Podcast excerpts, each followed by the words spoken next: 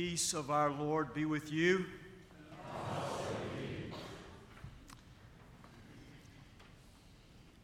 Nothing will be impossible with God, said Gabriel to Mary in this morning's gospel lesson.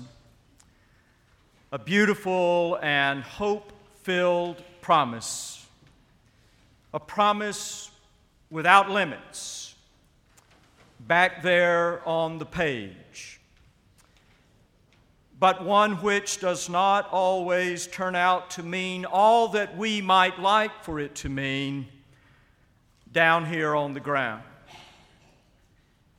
We would like for nothing will be impossible with God to mean that every prayer will be answered, every disease cured, every tragedy averted, problem fixed, despair lifted, conflict resolved, and injury healed.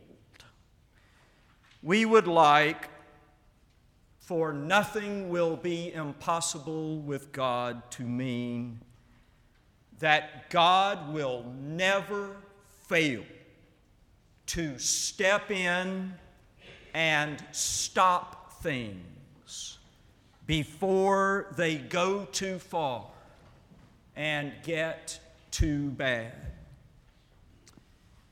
But needless to say, for most of us, most of the time, that is not the case. For most of us, most of the time, nothing will be impossible with God turns out to mean nothing will be impossible for us to face or bear or go through or adjust to with the help of God and the people of God. For most of us, most of the time, nothing will be impossible with God means that if we do not get the miracle we want, we do get the miracle we need.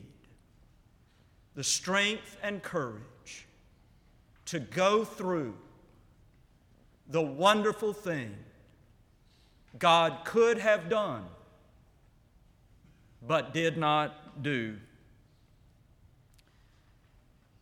We know that that is so because so many of us have already lived through and adjusted to things so painful and difficult that if someone had told us ahead of time that we were going to have to go through them, we would have sworn that we would never make it.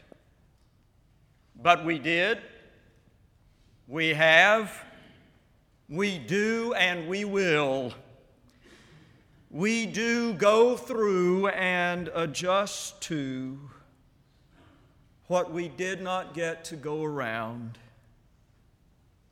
And wonder of wonders, sometimes we even emerge from our hardest struggles and greatest disappointments with a bigger spirit and a deeper soul, less arrogant and narrow, harsh and hard, more kind and gentle, thoughtful and mindful, empathetic and understanding of the whole human family, almost as though the Christ who will tonight be born again in Bethlehem is also being born again in us. The kind of transformation which can only be explained by the work of the Holy Spirit in our lives. A transformation so beautiful that it actually does make true in us down here on the ground what Gabriel said to Mary back there on the page. Nothing will be impossible with God.